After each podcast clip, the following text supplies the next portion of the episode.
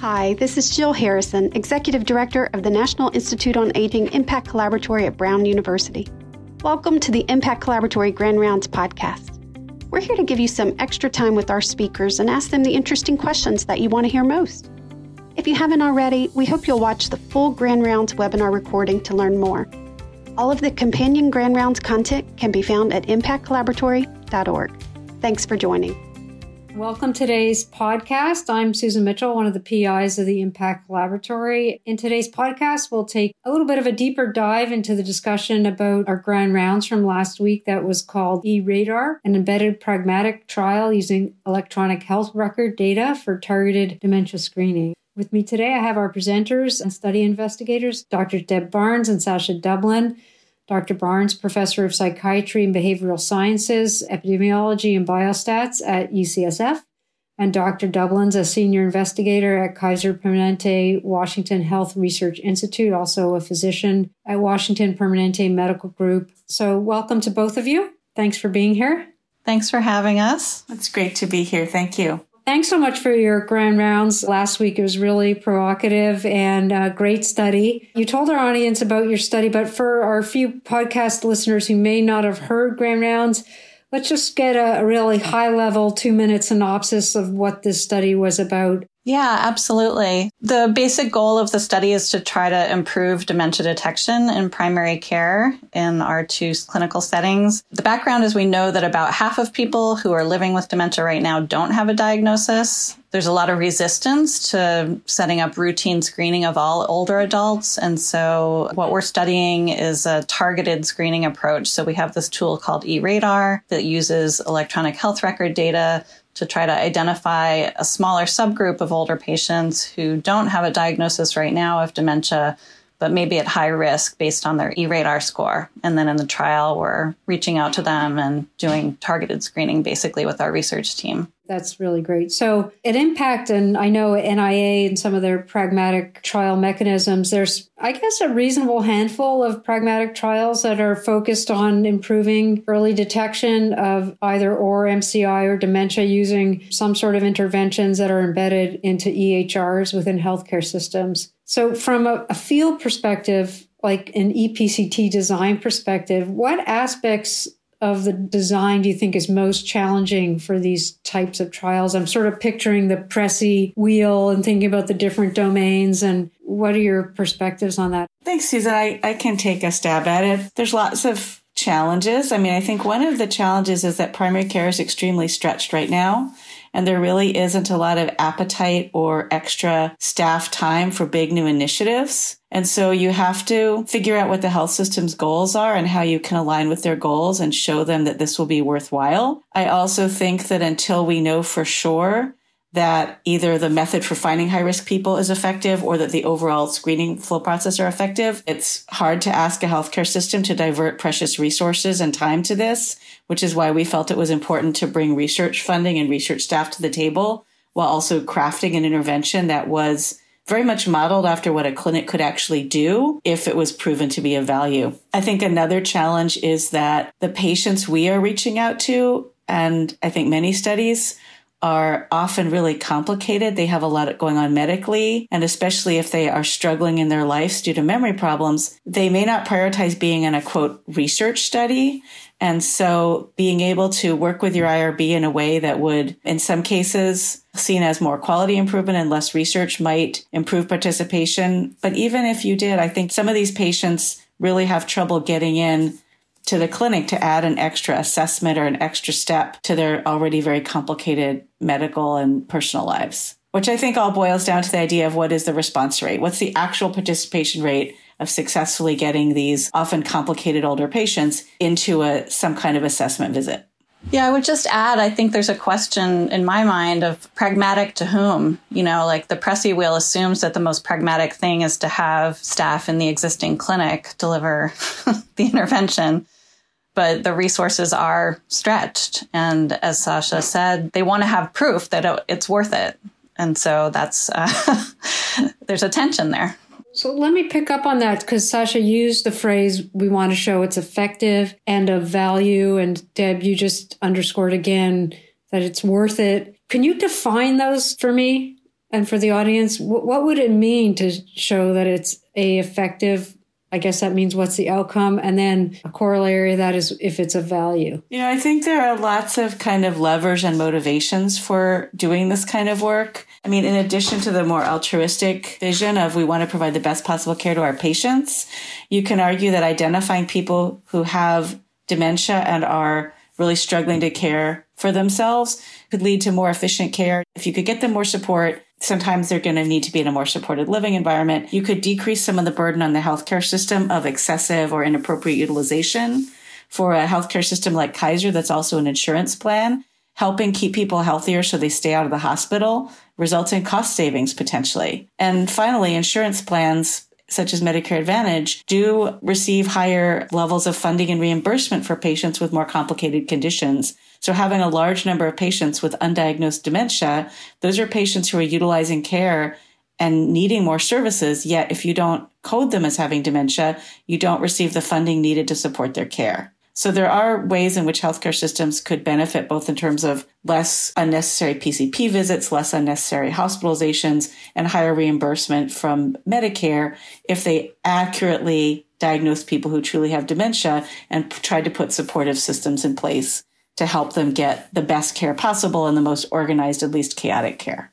So if I drill down a little bit though, effective. So, in your study, what was the outcome? Can you remind me the clinical outcome? The primary outcome is dementia detection, but the secondary outcomes are things like hospitalizations and emergency visits and other kind of ancillary workups and stuff. So, we kind of hypothesized that for someone that's newly diagnosed, there might be a little bump up in the kind of care that they're getting as the system is doing labs and stuff like that to rule out other causes but that over time we could actually possibly see lower hospitalization rates and emergency visits between the groups because we do we have a usual care control group. So yeah, so this is not my field of interest, but I sort of wonder and to make the case, do you need to incorporate into pragmatic trials again? Imagine you're starting this again or advising someone who's doing some would you build in a formal cost effectiveness analysis?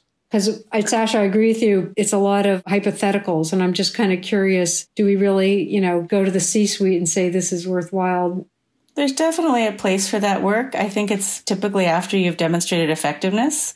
I think we also still view this as a pilot study where we're partly still learning how to deliver the intervention in the best way. And I think we're having some serious discussions about, you know, as we mail to a patient, invite them to come in and do phone calls. So some patients say they don't want to come in is it ever appropriate or ethical to share their information with their PCP who could do an evaluation in the clinical setting? Right now, in negotiation and discussion with our IRB, it's looking like it really wouldn't be appropriate to be trying to sort of recontact someone who doesn't want to be in a research study. But if you design the study differently, you could design it in such a way that the PCP is more involved from the beginning and has, you know, we have the ability to offer the multi-layered approach of the research evaluation or the PCP evaluation. I want to just give one more tiny example, which is that, you know, like many healthcare systems, Kaiser struggles with the problem of no shows at a time when access in primary care is a huge challenge. To have a couple of no shows a day is really harmful to the system and the patients.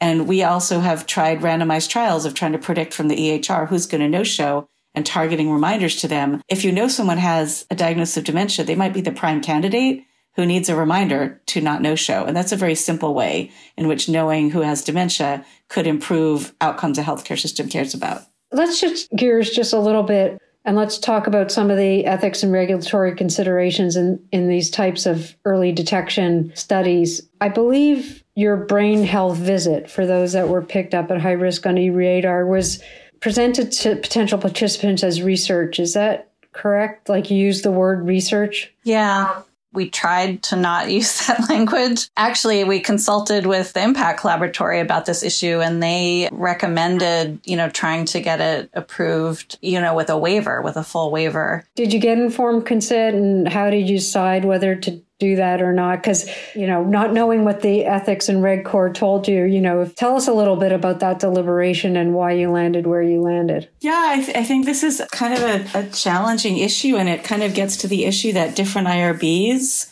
can make incredibly different determinations. There have been research studies published showing that if you present the same study to eight different IRBs, you can get radically different outcomes. Yeah, it's kind of like getting your house house inspected, right? You can get like eight inspectors, and they'll find uh, a, a whole bunch of different set of issues, right? Yeah. And I think part of it, what it gets to, is not just that IRBs differ, but that this is a really hard area, knowing what is ethical to do with people who may lack capacity to consent in a society that doesn't guarantee access to health insurance or care for everyone. I mean, it is really hard stuff. So the Impact Collaboratory's viewpoint was that a cognitive assessment on a regular basis is actually a, a part of high quality geriatric care and that this was very appropriate to offer to anyone and that it didn't seem controversial to them that the care being delivered was in any way sort of research. The KP Washington IRB took a somewhat different perspective, which was that the tool eRadar being used to single out certain people was very much research, targeting those particular people, and then putting information from a quote research study into the chart was an activity that had potential risks for people in terms of maybe, for instance, their ability to in the future get life insurance or get long term care insurance. And so they felt it was really important that people be informed about this as a research project. And so we ended up doing a informed consent process that is a, we have a waiver of written informed consent. This is done by telephone. And we had to build in a fairly complex process for assessing capacity and having backup plans to get a legally authorized representative which after recruitment outreach to over 2000 people at KP Washington, we have not had a single person yet who lacked capacity. Really? Fascinating. Again, we're targeting people who don't have a diagnosis of dementia yet. Yeah, but but well, that's interesting. But but they were flagged by radar, right, as having so that's that's very interesting. And many of them have dementia. So many of them have been flagged and assessed and are newly diagnosed with dementia, but they were very mild. And so they still had capacity to consent on the phone interview. That's a paper in itself. It is, yeah. It's very, very interesting. The last question, sort of real switching gears here. More and more, we're hearing about the use of biomarkers for early detection. Could you see this as a potential intervention that might be studied in a future EPCT, like the blood tests that are now coming out? And because you're doing it using technology and data, but Jason Karlawish talks all the time that we got to have our antennas up because this is coming. We might not be quite there yet, but I'm interested in your thoughts. Yeah, I, I don't think we're quite there yet. I think they've had promise and potential for, it feels like for a while, but I don't personally feel like we're quite ready to do that. And they're certainly not diagnostic. You know, you'd still need to do the cognitive assessment and the functional assessment to actually find people who have the symptoms, right? But that's just like eRadar, too, right? Yeah, yeah. They could be complementary. There could be different ways of identifying people who are high risk. So I, it'll be interesting. What are your thoughts, Sascha? Well, I think we live in a really rapidly changing world, right? With lots of new and exciting, bright, shiny objects popping up all the time. And I guess I would say one real benefit of eRadar is that it's essentially passive from the patient's perspective. There's no need to ask specific questions of the patient to be able to calculate eRadar. They don't need to come in anywhere. You don't need to draw blood. You don't need to do an expensive laboratory test, right? Once a programmer codes eRadar, you can run it on 100 patients, 1,000 patients, a million patients. And also with eRadar, you can set the threshold wherever your healthcare system says they want to set it for who they want to evaluate. So I, I like eRadar because it doesn't ask anything of the patient. With the biomarkers, I actually worry in a way more about really scaring people one of the harms we worried about with the eRadar trials, did we have potential to give people anxiety or depression? So if you find someone who's got these positive biomarkers and they go through the cognitive screening and testing process and everything's fine, are they going to have that fear of sort of biology as destiny and become really anxious? And I think we need to keep working in tandem on what we can offer them. Deb and I have also had the great pleasure of working together on the SMARRT study, which looked at an intervention to try to help people do behavior change to have a lifestyle that's sort of hopefully protective against dementia with lots of exercise and healthy diet and getting better sleep. And I think that really we need to be thinking about what can we offer people that's hopeful and gives them some empowerment to make choices and make changes that will help them keep their brain healthy. Well, great. I mean, you guys, you're doing amazing work, both in terms of moving the field forward and hopefully improving care for people living with dementia and their care partners, but also I think in terms of the methodologies and the things we struggle with uh, with EPCTs, and we're all about moving the field forward. So thank you very much for your contributions and for your presentations and for our uh, chat today. Thank you very much. Thanks again. It was really a pleasure talking to you, Susan. Thanks, Susan. I really appreciate your insightful questions and giving us the opportunity to, to chat with you today. Thank you for listening to today's Impact Collaboratory Grand Rounds podcast. Please be on the lookout for our next Grand Rounds and podcast next month.